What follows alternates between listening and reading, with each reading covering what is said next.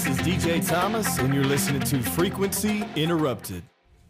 Okay, what's up, podcast? Today I have Danye Phillips on. How are you? I am fantastic. Thank you for having me. Yes, ma'am. Thanks for coming. So, I wanted to get you in. and Let's talk about your backstory. Where are you from originally?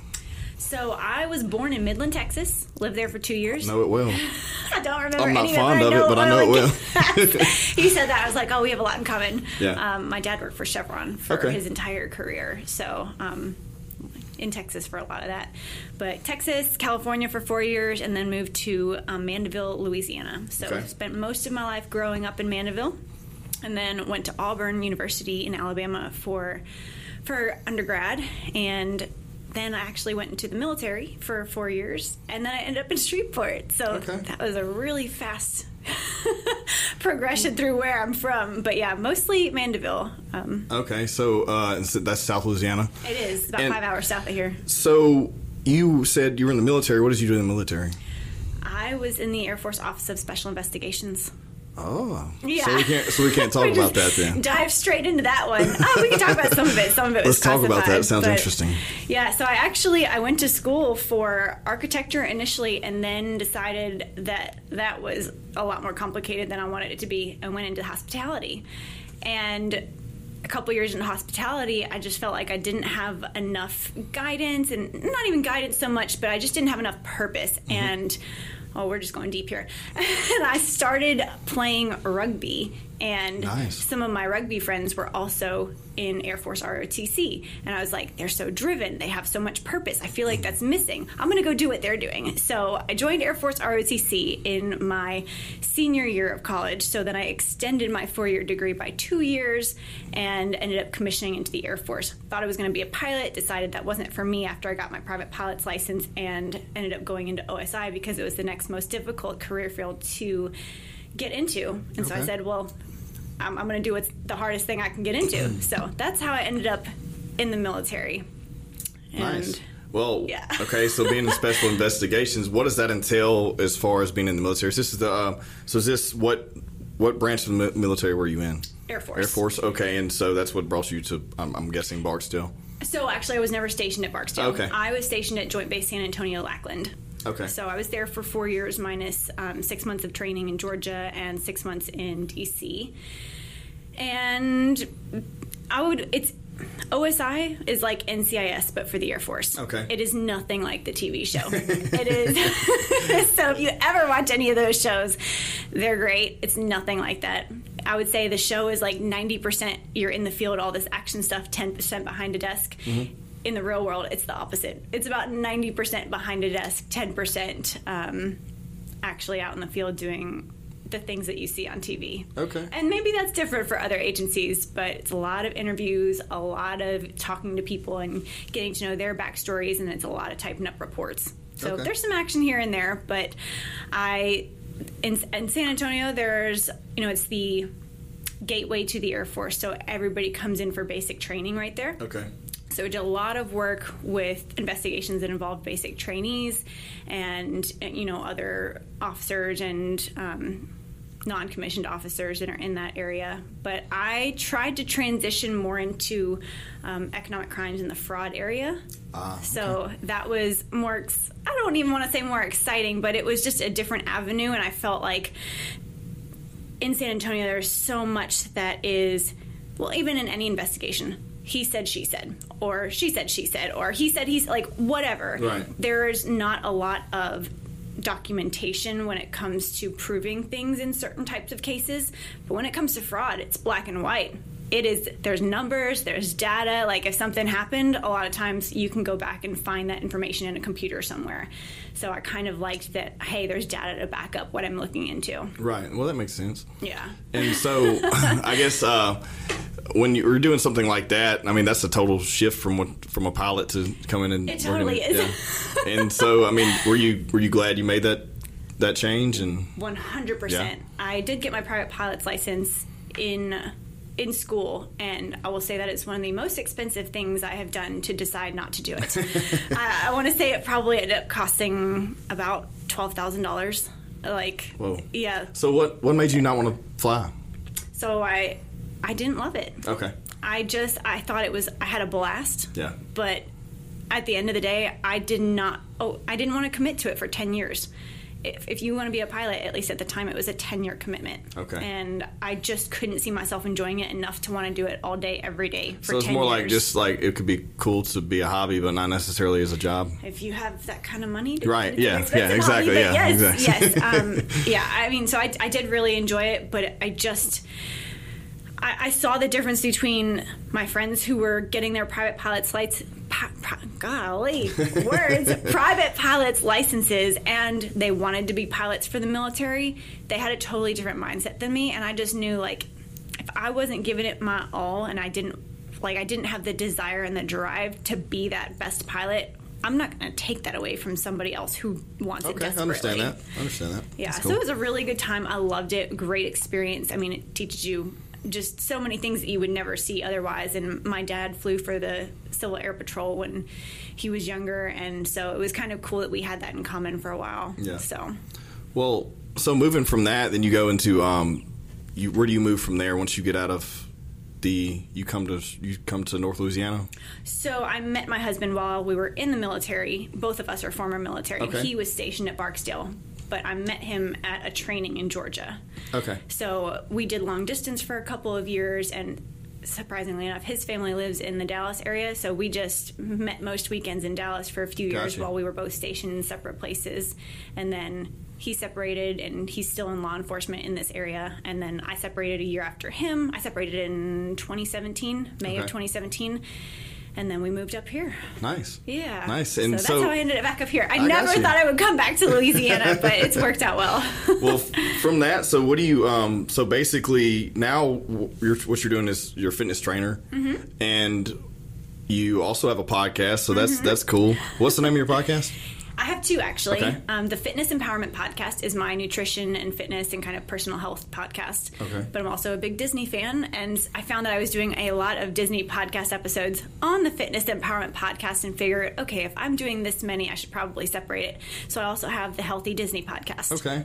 And you also have written. You have a book. Two. Two books. Okay. So mm-hmm. let's talk about those a little bit. What are those? Okay, the first one is all about how to travel to Disney and plan your Disney vacation while also eating healthy.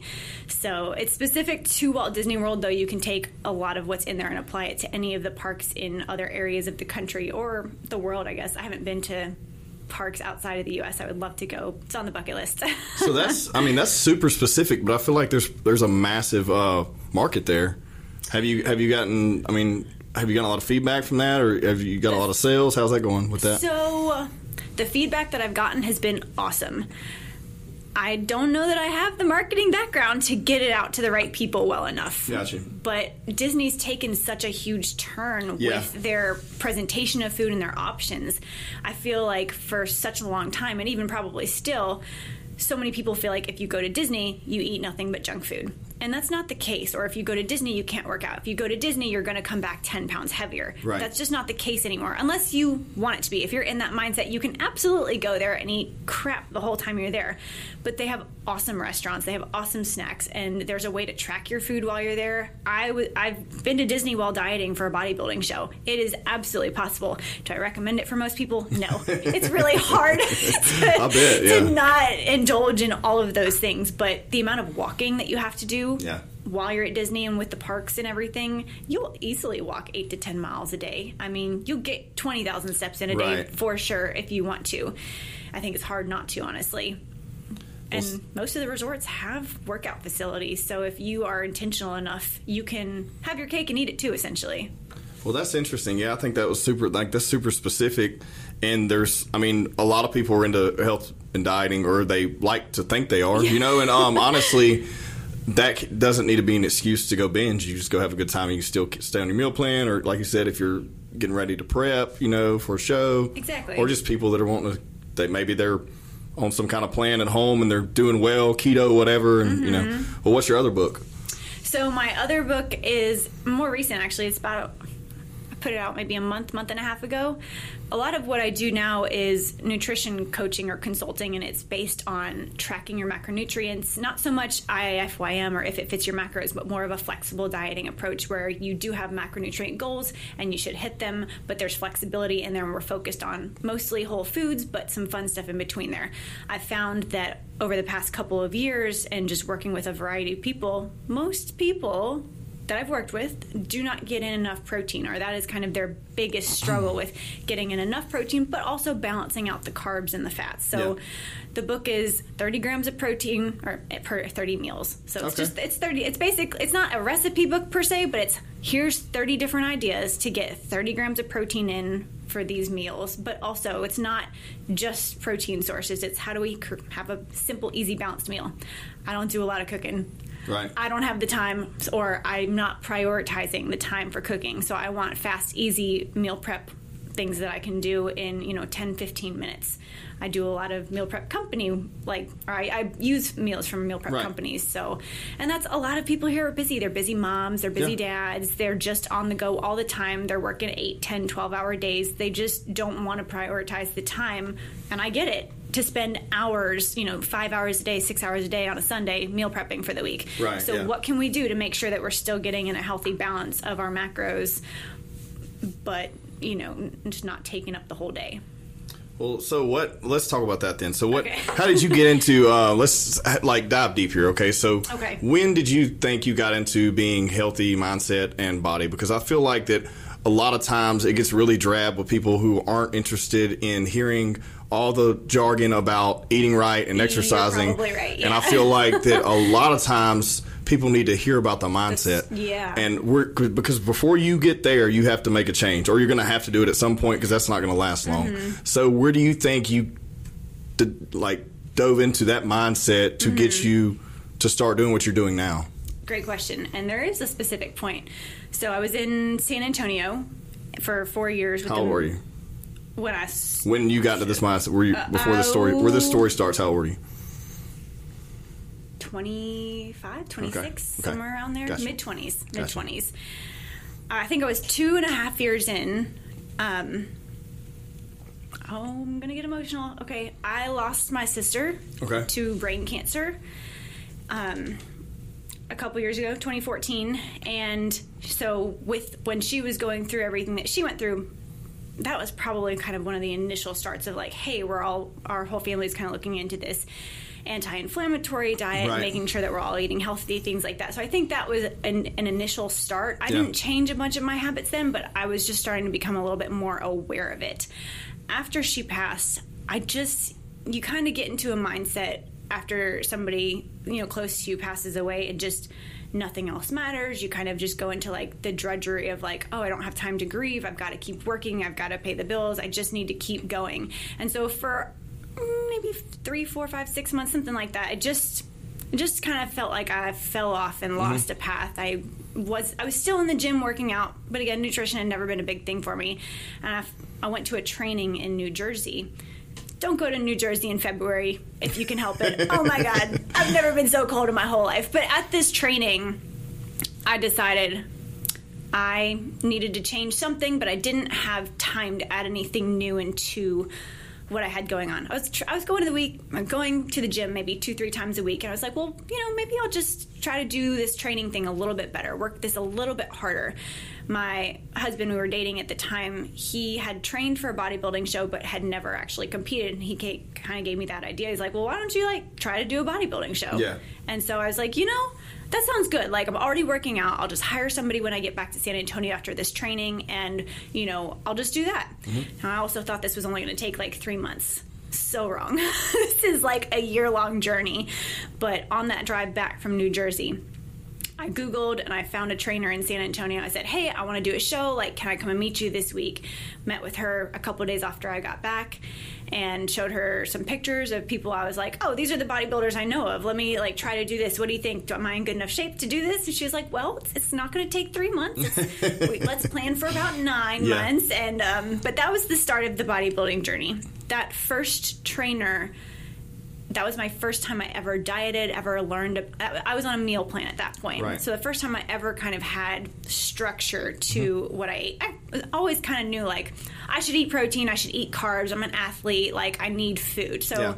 eating wasn't the problem. It was eating the right amounts of food at the right times to develop the right physique. Not just get the energy, but really look at the physique goals. Because when you're on a bodybuilding stage, there's not much covering Yeah. anything up. Nope. Nope. You gotta get really comfortable Yep. with being just about naked Yeah. up there and in heels.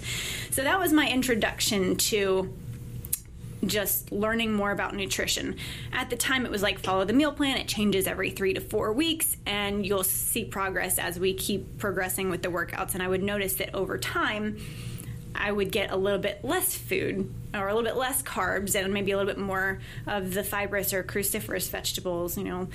But I also didn't think I could stick to that for very long. I don't, this is going to sound so strange. I don't like seafood. I I mean, that's not that's not strange. I'm not a massive fan. Okay. I mean, I eat fish on occasion and shrimp more than anything, but I'm not that big of a. I love oysters, so uh, who knows? It's a balance. I don't eat. I don't eat fish. I don't eat seafood. I don't like it. I've never been a fan. And tilapia was on my meal plan. oh god, I hate tilapia. Oh, it was- so I choked that stuff down Yeah. because at the time I was like, well, it's on my meal plan. Like that's what's going to make me lean. It must work. And don't get me wrong, it worked. But it's not that the tilapia worked. It's that I followed my plan. of course. You know, and Yeah. there's lots of other options. So kind of towards the end of the you know eight nine months that i spent with that trainer and doing three different bodybuilding shows i was so fed up with a meal plan Mm-hmm. i was like i need more variety i need more options and that gym while i learned a ton there i wanted i was had a lot of cardio to do so i was watching a lot of youtube videos Yeah. and in those youtube videos i kept seeing flexible dieting and macronutrients and how can I, you know, interchange different things and eat different foods every day but still meet my goals. And so I kept bringing that up to the trainer I had at the time. And I was like, can I do this? Like, can I substitute some things? Can I change some things up? Do I have to eat fish? These people aren't eating fish. Why do I need to eat fish? Yeah. It's like, I've, I've got to change something. And I, so I kind of just started rebelling a little bit and wanting to learn more. And at that time, I ended up going on a six month training in Washington, D.C., just kind of a different thing. And so we went our separate ways. And at that point, Was this why you're active? yes, I'm Okay. all, yeah, active duty at this point. So went to Washington, D.C., was no longer training with that particular trainer, but had it not been for her, I never would have learned the importance of how Right. nutrition Yeah. can totally change your body composition. I mean, just so amazing. So I started taking what I had learned from her and tracking that on paper. And I have, I still have the little notebook that I tracked my macros for, you know, the first six months before I ever found out about an app like MyFitnessPal. Yeah. And I, I kind of got the urge while I was there that I didn't think I was going to be in for more than my initial four year commitment. So I started prepping for my personal trainer certification while I was in DC. And then after I got that, I decided I wanted my nutrition coaching certification. So I got that through the American Council on Exercise as well. So that's, I know I went really fast through No, that, that's but cool. that's Yeah. like what brought me to wanting to know more. I think I just found so much of a change Yeah. Through understanding nutrition and But learning how to manipulate those This all started from losing your sister. Were you guys actually what looking at what you were doing health wise? Because I feel like so many people. Um, and I don't I don't want to be touchy here, but like when you discover you have health issues, Mm-hmm. You try to make a switch. Yeah. And sometimes it's too late, or sometimes it's out of your control. But if you can Mm-hmm. start making that switch early before you ever discover anything, who knows? You know what I mean? Exactly. Um, so it's really it's a good thing that you know it's it's horrible that that happened, but is, yeah. it I feel like people take something and run with it, Mm-hmm. and maybe you you I mean you made that change and you're living for her. It sounds like doing that, you know. Yeah, I think in some ways it's the more time that passes, it's easier to look back and see that as such a turning point. Yeah. At the time, it wasn't like, oh, I should be doing all of these healthy things with nutrition. It kind of took me going through the nutrition path. And if I hadn't done a bodybuilding show and been coached through it with a meal plan, I don't know that all of those things would have come together more. But I know I never thought much about nutrition until she got sick. Gotcha. And I knew my mom was just all about the Gotcha. anti inflammatory diet. Gotcha. So. Well, so that being said, um, let's get off that subject and go to something more positive. So, um, do you have any kids? Three dogs. Three dogs. Okay, dog mom. Cool. Yep. So you mentioned Disney. You have a book about Disney and dieting. Mm-hmm. So I, I always think it's interesting when I run into people um, who typically are couples who do not have children but love to go to Disney. So Mm-hmm. elaborate on that. Where some people that are listening or watching may can say, "Hey, how can they enjoy going there whenever they don't even have kids?" Most people think that's a kid, a children's destination.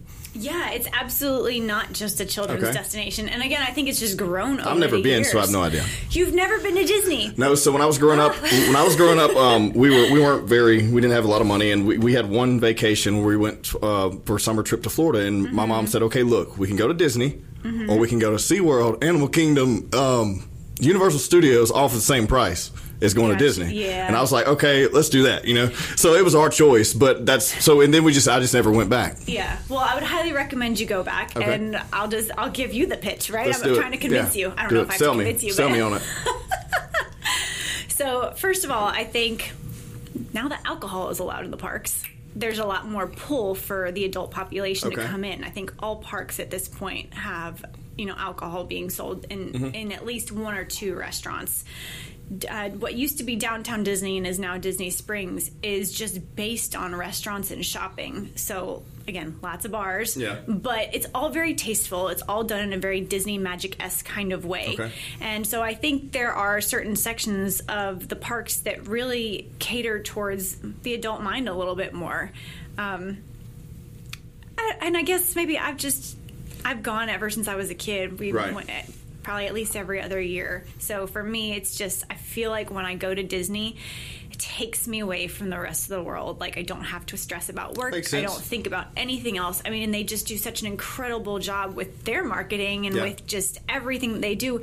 Really, it's like you transform and you walk into another universe. I mean, the self service isn't great, so you can't even hang out on your phone all day. But That's that's a good thing sometimes. it really Yeah. is. It really is. So I think the food choices, having been ramped up over the past few years, you're no longer going and just having, you know, chicken tenders or burgers and pizza. I mean, there are exquisite meals and really fancy desserts and there's even there's a wine bar. I mean, there's all kinds of stuff that you can get there that you might not think about if you're just thinking about an amusement park or amusement park food. Gotcha. I mean, there's you can even have conferences at different Disney hotels, and some Yeah, I've seen that. I've seen that to very where I've seen to where um yeah in different business um Mm-hmm. sides of things I've seen to where you know a lot of people that I know are having events there, Mm-hmm. which uh, with everything going on right now with quarantine, COVID, and you know everything I know or the, I think they're back open right now. They are back open. It's they super, like, opened limited. on the 11th and the 15th. So all four parks are open, and Disney Springs is open right now. Got you.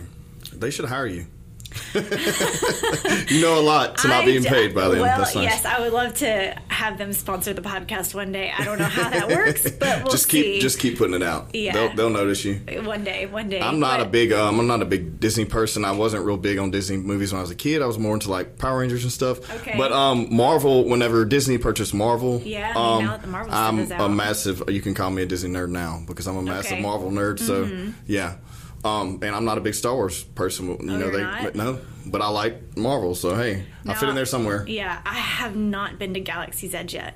Um, Is that which? What is what is that one? Okay, so like there's a new section of Hollywood Studios that has it's Star Wars themed. Okay. So I've not been yet. I had plans to go twice earlier this year before COVID happened, and they've been canceled, obviously. So I'm looking forward to going back. But my understanding, my mom and my sister have been multiple times, is that even if you're not a Star Wars fan, just the Imagineering that has gone into Galaxy's Edge is amazing for a non-Star Wars fan. Got you. So I mean, yeah. If I get a chance to go, I'm. I'm not going to turn it down because I've heard too many good things about all the parks, and I've just always been so close minded because initially all you think is Disney movies, and and, Right. and they have transformed over They the past have. Mm-hmm. ten years. You know, I'm thinking when I was a kid. You know. Yeah. Um. Well, mentioning that, so okay, you grew up in mostly Mandeville. Mm-hmm. Um. And how many siblings do you have? Uh, three. Okay. So- or what were you at in I'm the, the in- oldest. Mm-hmm. You're the oldest. Okay, cool. So am I. Um, so being the oldest, um, how did that how did that affect you growing up and what you're doing now? How do you think it adjusted Ooh. your mindset? That's a good question. I feel like I've always been a natural leader. I tend Okay. to take charge of situations, and I. Terrible. I had a nickname as a child. I was Helpful Hannah. I think being the oldest of four, I just always wanted to make a good impression. I always wanted to do the right thing. I always wanted to show that I could handle everything. Yeah. And my youngest sister is 10 years younger than me. Okay. So I'm not sure. I'm not sure like why I felt the need to do that as a kid, but I still feel that way now. But I know how to tailor it back because it was obnoxious as a kid. I'm sure. No, I can relate to that. I completely understand what you're saying, but yeah, I get that. Yeah, I mean, so I guess it's just kind of a a sense of pride thing. I wanted to make my parents proud. I wanted to just do as much as I could. And my mom's one of those people. She's just she's a doer. She's always on the go. Maybe too much, and we have to kind of rein her back in. We're like, "Hey, can we rest a little today?" But she's one of those. If you're go if you go on vacation with my mom, she's up at six and she is moving and going, and she wants to go to every single attraction, and she's going to make the most out of your time. And so I think I got a lot of that from her. So you got good efficiency. Yes, Yeah. for the most part. I ha- like her. I have to learn how to taper it back and to really schedule in rest time and off time Mm-hmm. because it'll catch up to me real fast. I've gotten better about it over the years, but it's something I have to really focus in on a lot. Yeah. Well, so tell me a little bit about. Uh, I guess let's. We're talking about a little bit about what you do with the, the books and fitness stuff. Well, what about hobbies? So outside of fitness, I feel like everyone that's into health and fitness always have hobbies based around health and fitness. I know. Um, I'm like, shoot. I don't know if I have an answer to this. yeah. I mean, hey, what do I do outside of? you said you have three dogs. we have three dogs. You guys stay outdoors a lot. No, not Just really. you just chill when you have downtime. Watch a lot of movies Gotcha. if we have downtime. Gotcha. Um, I like to read. I Okay. really enjoy reading. So I have the Kindle app on my phone and I try to read every night, 30 minutes to an hour. I, I respect people that read. I can't. I try to read and I fall asleep. I just can't do it. Um, I, I listen. I have to so watch or listen. Yeah, I have to do like Yeah. I don't even do audiobooks. I do podcasts. I feel like that's how I got into Fair the enough. podcast Yeah, production. yeah. Is like uh, I just started listening to them, but for some reason I can. I, when I was younger, yeah, I could, Mm-hmm. but now you know I don't know. It's- Well, I feel like and I think I read so many damn emails in one Well, day that yeah, I, I don't really want to look at lines of text anymore. You know. Right. Well, if I need to fall asleep really fast, then I'll pull out a book on research of some Yeah. sort. Yeah. And, and most of the time, if it's during the day, I'm really into it. But if I need to fall asleep fast, pull out a textbook. Gotcha. But um, I, I mean, I like to read romance novels at night. Okay, So, nice. we're just I remember growing up, my grandma always had those those ones with the um, real elaborate covers on them. Yeah, you know, I don't know uh, what they're called, but it was like all the same author. That Uh, just I don't know. Jane Austen, Probably, yeah, I don't cheesy know. is. romance novels. yeah. So yeah, that's Nice. what that's what I like to read at night. It's just, I need something that cuts me off from everything else Yeah. that I've been doing all day. I just need a total 180. So I like to do that, but it's also it's part of my nighttime routine, which is again part of like the taking a step back and working on being calm. I have to. I really put like an, a one to two hour focus every night on my nighttime routine so that I can sleep well, so I can get up at four thirty. Yeah. so, but other than I mean, I would say that Disney is my hobby. I just haven't been able to get out there in a while. Right. I feel like podcasting is a hobby, you know, at times, as long as I can make it consistent. I haven't been lately. I haven't had much room for, I have not prioritized much room for hobbies as Got of late. I like how you shifted that right there. Yeah, I'll, Yeah. I'll catch myself all the time. I'm hard on Um, myself too, but I can't stand someone saying I don't have time. No, there's always time. No, we yeah. just have to prioritize it differently. Yep. Yeah. I love to travel. So outside of Disney, if I could travel all the time overseas, I would, but that's not happening right Yeah, now. we're kind of restricted to we're in our own bubble, kind of you know, just trying to make it right now. yeah. Well, um, let me ask you this. So, um, we go into you, once again, you're a trainer, and that's your full time job. So you go into military, you go out, you get out, and you start training full time. So I know this, and because I've been in the fitness world forever. From I was personal training a little bit. All oh, I did it for like ten years on and off, just kind of like my side hustle. You know what I mean? I always had three or four clients. I like to see you know help people, but I never wanted to do it full time. Yeah. Same thing with MMA and a little bit of bodybuilding. I trained some bodybuilding Okay. people over the Oh, cool. in the past, but um, there's so many people, trainers these days. If you go on Instagram or Facebook or anything, they're a dime a dozen.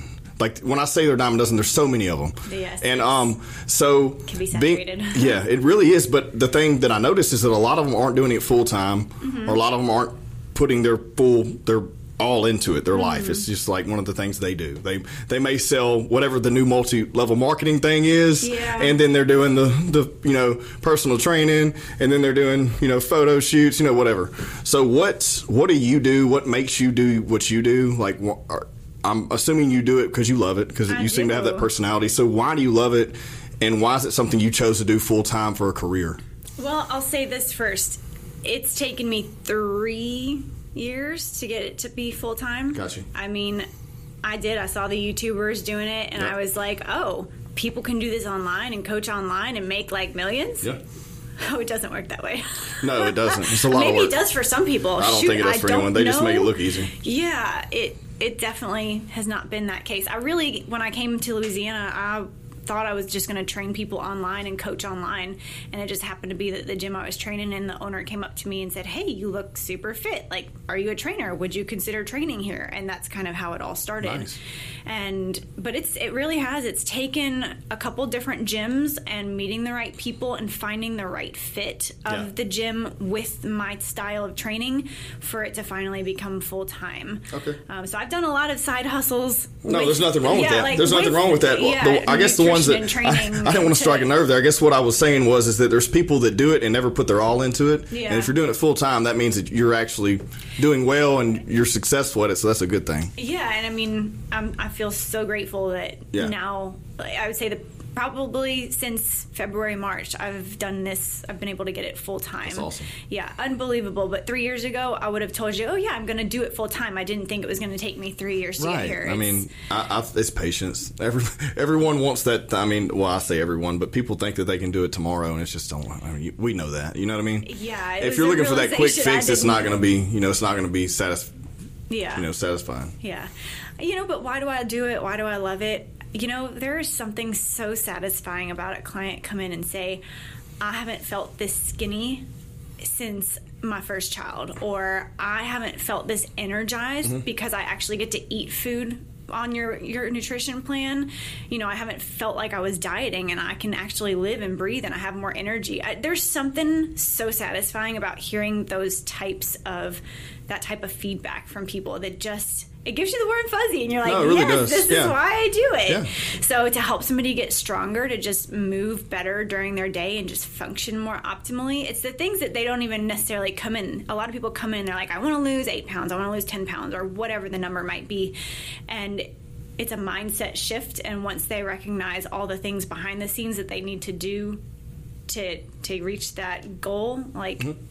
They're just they seem so much happier with Oh, their yeah. lives Well, and so when you say a mindset shift, and that's really what I want to talk about because you know you can talk about lifting weights all day long, this exercise and that diet, Mm-hmm. but um, I think the most important thing is the mindset. I just you know that that's my opinion. You know who knows. If you want to argue with me, that's cool, but uh, not you. I mean, anyone who's listening. Um, but um, so when you say that, I, I guess what what is your strategy, or what do you what have you seen working with people um, since you've been doing it for a few years now, working with people and seeing that shift in mindset? um, how I guess how can you explain that to people like when they know it's happening? Well, you know, I think one of the things I have done well and has at the same time been one of my biggest struggles has been managing expectations Gotcha. for clients. Yeah. And I think the better I've become at managing their expectations and how long it might take for them to see the results that they're really looking for and what the effort level actually looks like, the better their mindset is because I'm not saying, "Oh yeah, that's your goal, we can totally meet it." Right. It's more like, "Okay, if is that your goal? Why is that your goal? Let's break it down and find some smaller goals and let's understand that depending on where you are with your nutrition and your exercise and your sleep and your stress levels and your lifestyle habits in general, this might take years." Of course, especially if you spent if you spent thirty years eating like shit and not exercising, you can't expect to look like Paige Hathaway, you know, or whoever, or The Rock, you know, Right. And to even a year, mm-hmm. much less three years. I mean, it, it's so crazy to me that people like that even think that. You know what I mean? Like you have to spend the time to make that entire lifestyle change. Mm-hmm. And I feel like that's something if I'm not constantly reiterating it, it doesn't always sink in. But I get it because I didn't understand that either. When I, like I said, when I went to that Yeah, first trainer, right. I showed her a picture of Dana Linn Bailey. I was Okay, like, cool. I want to look like You her. have similar hair. Yeah. Yeah. we didn't at the time. It was halfway down my back, but yeah, I thought that I could look like her in three months, not recognizing Mm-hmm. Man, that she probably had or six years. Yeah. yeah, exactly. To build all Years and muscle. years Yeah. of training behind that, and so I didn't understand kind of that muscle maturity and the just the years and the Yeah. hours a day that that goes into that. So I think being able to give people again now that I've had three years, I've had kind of testimonies that I not that it, they're all not that those clients are putting that information out there, but I have the data to explain to new people coming Right. in, like, hey, this is the research I've read, and this is something I've seen with past clients, and I can give them, hey, I've seen this happen, I've seen this happen. You could be on the outlier end, or you could be somewhere in the Yeah. middle. So I think being able to give them a better, a more realistic expectation has really helped with the mindset shift Gotcha. and reassuring them that it's a long term thing. You ha- you can't just do it till you hit your goal and then stop because then you won't stay at that weight or that body composition or you know in that pant size, that dress size, whatever it is. So I think it's a continuous habit and trying to give them like teach them along the way not Yep. just tell them what to do but give them the background knowledge this is why we do this you see how your shoulder is moving this way we're trying to see you know your scapula move around your rib cage not Right. to like i try to find the balance between being too Yeah, sciencey and too nerded out with research but also giving them something uh, so that they get the why Yeah. because like you said in the beginning people want to know the story behind why you did something in the first place Of course. Yeah, no, and I think that, you know, like um, setting expectations, being transparent throughout the whole journey, you Yeah. know, is going to make it a lot easier. And that's anything. That's anything in life, you know what I mean? Yeah. But not only that, like people, man, people like, like making a, I always told when I, you know, I've probably trained 20 people over the past 12 or 13 years. And it's never been like, like I said, it was kind of my hobby. But I really put a lot of time into those because I knew I couldn't do, I knew I couldn't never do it full time because I knew I wouldn't have enough time in the day to give each person the attention I wanted to. Sure. So I always only had two or three. Yeah. You know, but what I always told them was, I don't want you to pay me forever. I want to change your lifestyle, make a shift, and then you go. So I want to educate you the entire mm-hmm. process of doing this about what this exercise does, yep why we're doing this, what muscle group we're working, what that helps. And so, in doing that, one day you can be free and go do your own thing. We made an mm-hmm. entire lifestyle shift, not, uh, diet and exercise, and you know what you're doing because a lot of people just go to a trainer.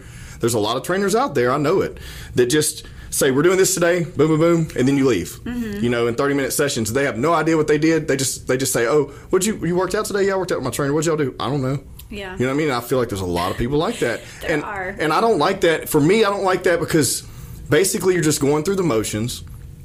Um, you're probably burning off all that wine you drank the night before.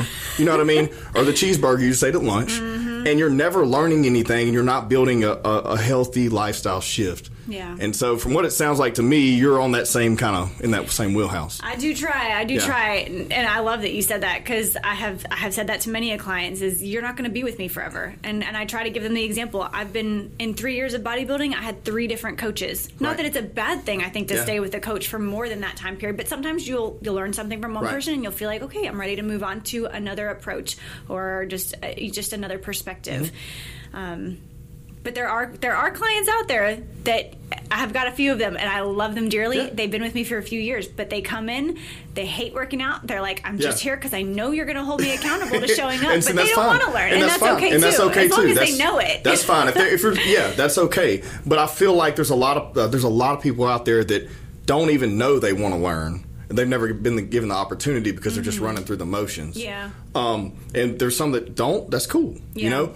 Um, but I just always had experience in trying to to change someone's you know entire psyche, and it's really hard to do. And saying. Shut up, get up, you know what I mean? Quit crying. It's really hard to do. You know, it's like people were like, I, I don't know if I can eat this chicken rice today. I was like, yeah, but you know how good you felt when you looked in the mirror this morning? Yeah. Versus last week or the week before when you're down seven pounds. Yeah. We've lost 50 pounds now. We've It's taken us six months, but we've done it right. Yeah. Step by step. I'm not making you eat green beans and chicken all day, every day. Yeah. You know, um, I always noticed because the way I shifted into uh, cut, being able to cut weight for fights and stuff and changing my diet, I do like to drink. I still drink on occasion. Sure. Um, I'm never going to give that up. I don't think. Um, I, I do it a lot less than I used to. Yeah. But that's like my cheat meal, I guess. You know, I try to eat good all the time, and then if I have a drink, I'm like, okay, that's my cheat Mm-hmm. meal. But I always tell people like, take out one thing at a time. yeah. Take out fried food. One it's really thing at a hard. time, take out exactly. take out you know soft drinks like Coke. Yeah. You know, or pop or soda or whatever you call it, wherever you're at listening. um, you know, take that out. And then, you know, one thing at a time. That way you don't get demotivated. Because I've noticed that so many people get so demotivated. You know, they're great two or three weeks in because they lose that weight and they plateau because their body's starting to adjust. Yep. And they get demotivated. and they start binging on, you know, whatever M and M's or whatever. Yeah. and it just throws it all off again. Oh, I totally agree.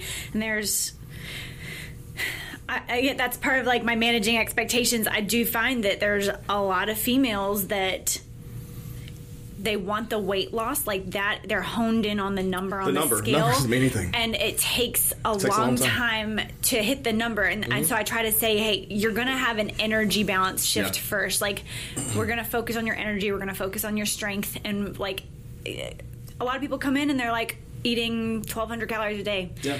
they want to diet i'm like "Mm, we're not dieting No, you don't need to. there's you have nothing to cut from No, your diet no, nothing you don't need to. You just need to. I mean, and that's another thing. Like, if you you start never, if you've never worked out in your life, you start working out and you start building muscle, it's going to be harder for that weight to drop off. Oh, yeah. Looking at the scale is horrible. That's why I do progress pictures. Yeah, of course, that's great for everyone, and. Mm-hmm. and I think when people really start doing that, and um, they look at them every single week, Mm-hmm. and they can strategically pick out, okay, I've lost an inch in my thighs. You know, Yep. my belly fat's dwindled a little bit. You know what I mean? I can see my top two abs this, you know, this this month. yeah. You know, um, that makes it a lot more motivating for people. Mm-hmm. I think. You know. it does and it's it's really hard sometimes to get people to take that first or second set of pictures Yeah. and i'm like hey i'll take the pictures you don't have to ever see them and let, until you're ready Right. and then when you see the comparison pictures That's a good idea. month- That's a good idea because I, I, especially if you're working with remote clients, they have to take them and send them to you. Mm-hmm. You know, and it's like being a guy was always weird for me when I worked with you know females because I don't want to come out. I'm like, you know, I don't want to. Don't try to get naked. I don't want to see. do what you're comfortable doing. Yeah. Get me that. And then let's check it every week or two weeks or however the plan's laid out. Mm-hmm. And then you're going to start feeling confident. And I hate to razz on people that, but like people that start showing skin, and even if it's on social media or whatever, sometimes it's not because they want attention. Sometimes it's just because maybe they're feeling confident. You know, Yeah. who knows? You know, but I feel like a, you know whenever they make that body shift and that mindset shift, and they start Mm-hmm. feeling good about themselves, then you can unlock every, everything. You know. Definitely. And I think a lot of what I've done more recently, probably in the past six months, I've focused a lot more on functional movement training Mm-hmm. and really relating to each client. Hey, we're doing this because I want you to think about doing this action in your real life. For example, like a suitcase carry with a kettlebell. Nice. Okay. I relate it to carrying groceries. Like if, if we Yeah. can if we can carry a 25 or a 30 pound kettlebell and keep our core tight and our shoulders balanced while we're walking, you know, Mm-hmm. down the aisle, then when you pick up that gallon jug of milk and you have four more bags on your elbow, you're going to be a lot better off as Yeah. far as you know functioning throughout your day. So I try to relate it back to things that they can think about. That's an interesting approach. I never thought about it like this. Cool. Yeah, because basically, yeah, they can say, okay, this is why I'm doing this. Mm-hmm. And this is how I need to be postured while I'm doing it. You made me just sit up straight when you said that. Oh, I'm a this huge- mic's low, so I'm like leaned over. I'm like, hold on, let me adjust my posture because I feel like I'm leaning here. Yeah, I think you know we're so we're so like this. Even me. I I oh, mean, Oh, everyone's heads down. we're all heads like down. this in our phones every day, yep. and we get stuck almost Man, like I this. And so pulling the posture Yep. back is so huge. You can't hate on it either because it's the world we live in. To survive, you have to have this Oh. device and use it. It just is Oh, what it I is, you know, know. I know. But um, separating yourself and being able to do things is great too. But I mean, it's it's crazy. Yeah. Well, um, we got a little bit of time left. I'm going to give you something. So I always like to give my guests gifts. Oh, okay, Um, cool. I, we, this is the first time we've ever met, so I don't know a lot about you. But I, I, I, I looked at your social media a little bit, Yeah. and I realized that you like coffee. Okay, Oh, I do. So I have I have some friends that have a coffee shop here. Oh, do Um, you? and I'm not going to give them too hard of a plug, but I'm sure they'll listen or watch. But basically, their shop. Um, I don't know if you've been there yet. I have not been in here, but my husband brought me back some uh, Awesome. two weeks ago, and I was like, "This is great. Yeah. This is so cool." So Coffee and the Red, they're good guys. Oh, Um, thank you. and I was like, hey, I did not. You know, what else to get you? Here you go. You Oh t- got a T-shirt, God, mug, so and some coffee. Thank you. and I'm they, so they, um, I love these guys because they always have fresh. Uh, I learned a little bit about coffee from him. Actually, he's been on the podcast already. Oh, so cool. I will go listen to that yeah. episode. Um, but basically, um, a lot of big box stores have coffee, and they don't. It's not. It's supposed to be drinking within a few weeks of being roasted. And a lot of people leave stuff on the shelves for six months. wow. I'm not going to name any names, but big box stores will do that, and um, you lose the the taste and the you know aroma and all that out of the coffee. So all their stuff's always fresh roasted, and um, it's good coffee. I'm so pumped. Yeah. You really did your research. That Yeah. was very, very cool. For sure. Chocolate, roasted nuts, ripe berry, and a balanced body. Yeah, I haven't been in yet, but I'm really excited to go. I'm a, I'm a big coffee shop nerd. Well, Thank you. Let's hit that point real quick. So, talking about coffee, um, how does it? So, staying hydrated while you're trying to be healthy is hard for a lot of people. Um, I try to drink my gallon of water a day. Yep. Sometimes I don't hit it because I'm all over the place or I don't look like a douche carrying my jug around. but um, I try to drink my water every day. And a lot of people um, do not hydrate enough, but they love stimulants like caffeine and co- you know drinking coffee, drinking tea, drinking these things. You know, um, but they're not hydrating enough. So what's your what's your take on that? Well, I think you're right. I think most people don't get enough water, and so if if I was working with a client and trying to get them to drink more, I would start with where are you now? Let's start tracking what what's your current intake, and let's try to find a way to slowly increase it from there. If I mean, I've worked with people who are like, oh, I drink like a bottle of water a day. I'm like, okay, we got we got a lot of work yeah, to do. hey. Um, so I'll, I'll use There's some. a lot of people like that. A lot of people listening and watching are like that. You know that. Yeah. I- So I'm talking I'm- about the people out there. Y'all know what I'm talking about. But they that I started. It was like two bottles a day, and I had acute kidney failure because I Oh, wow. was doing high protein, low carb. Wasn't drinking enough water, and that's what made me be the douchebag carrying my jug around now. But um, I definitely can relate to that, and just people just don't they don't hydrate. I start off by giving people small goals. So if you are used to drinking a bottle a day, we're not going to go to a gallon. That's not going to work No, for you. yeah, You're going to yeah. fail two days and, Right. and, and never do it again, Yeah. and I'm not going to hear from you.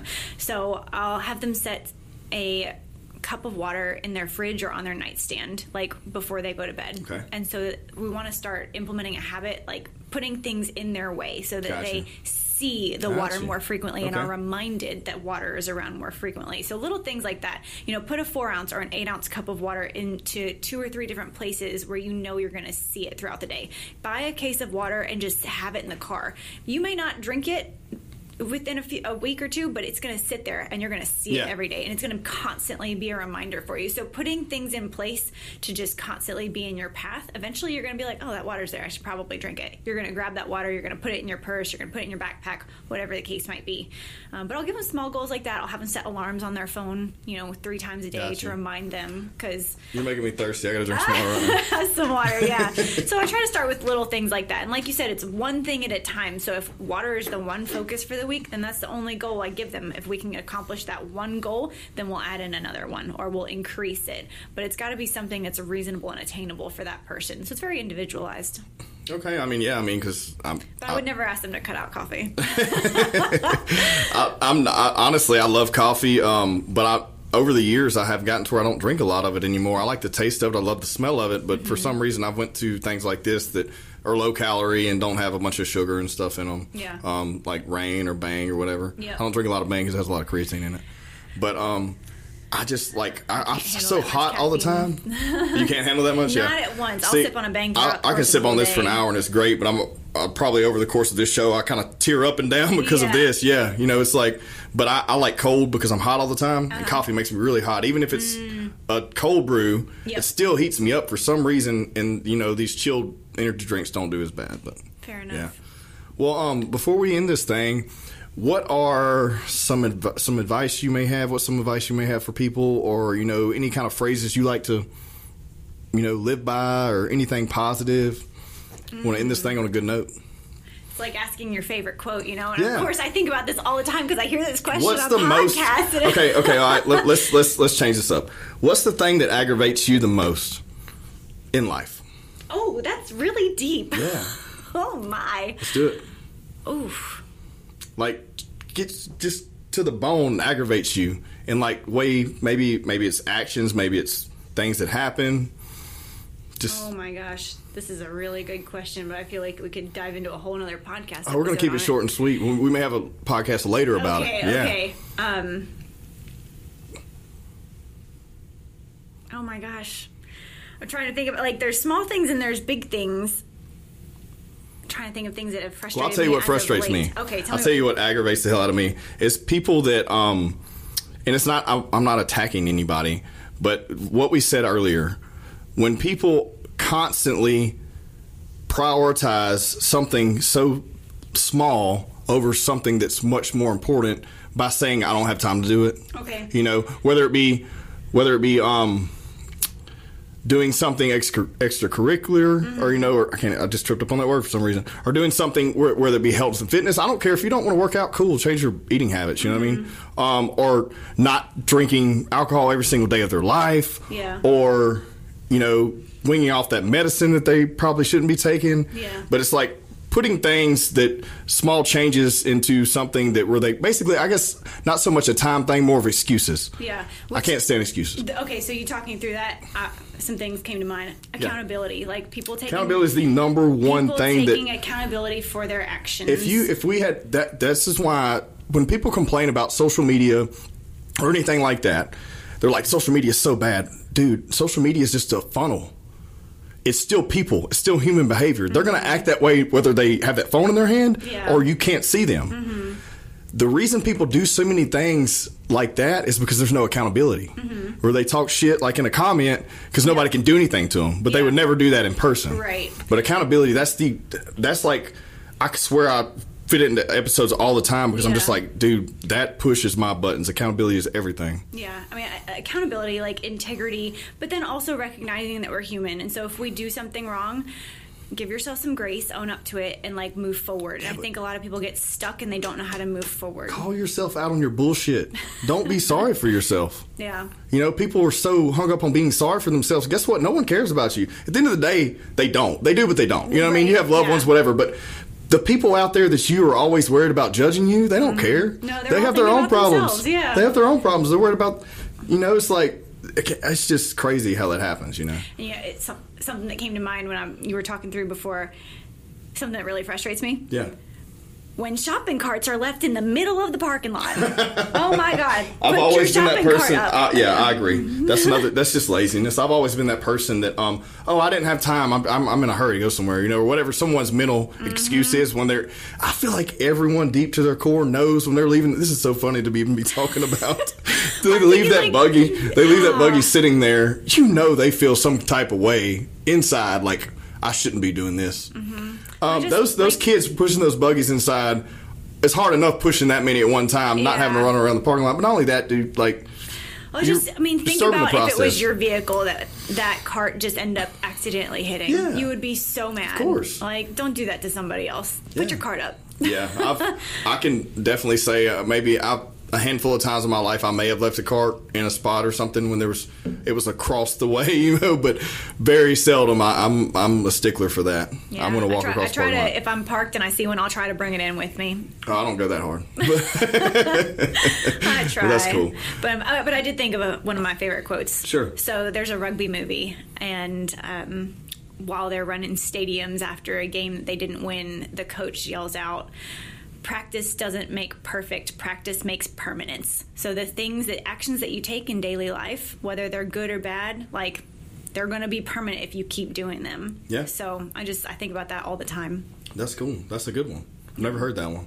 Well, um, so let's let's give you some plugs real quick. So, how do they find either podcast and either book you have out? Let's do the book and the podcast on each side. Okay, so the Fitness Empowerment Podcast, you can search Fitness Empowerment. It is available on probably just about every podcast outlet that you can find. So it's on Apple Music and Apple Podcasts and Google Play, Pocket Casts, all that jazz. Um, really, the easiest place to find everything would be at danyephillips.com. It's Gotcha. all Everything's there. somewhere there. So, if they're interested Yep. in going to Disney and they want to know a little bit about health Yep. and fitness, they can get it all right there. Yep, there's a podcast tab, and the book is up there. The second book is not up there, but both books are available on Amazon. Awesome. So- Well, it was good having you today. Thank you so much. This has been a blast. It's been my first podcast in a while, and an in-person one at that. So I know it's, it's. I'm just glad to be back in person. This is uh, getting some real interactions, fun because you know we're gonna keep doing Zoom ones, but I want to do some more of these too. So Yeah. Well, thanks everyone, and please subscribe to the podcast. Thanks again for coming on. absolutely. Thank you for having me.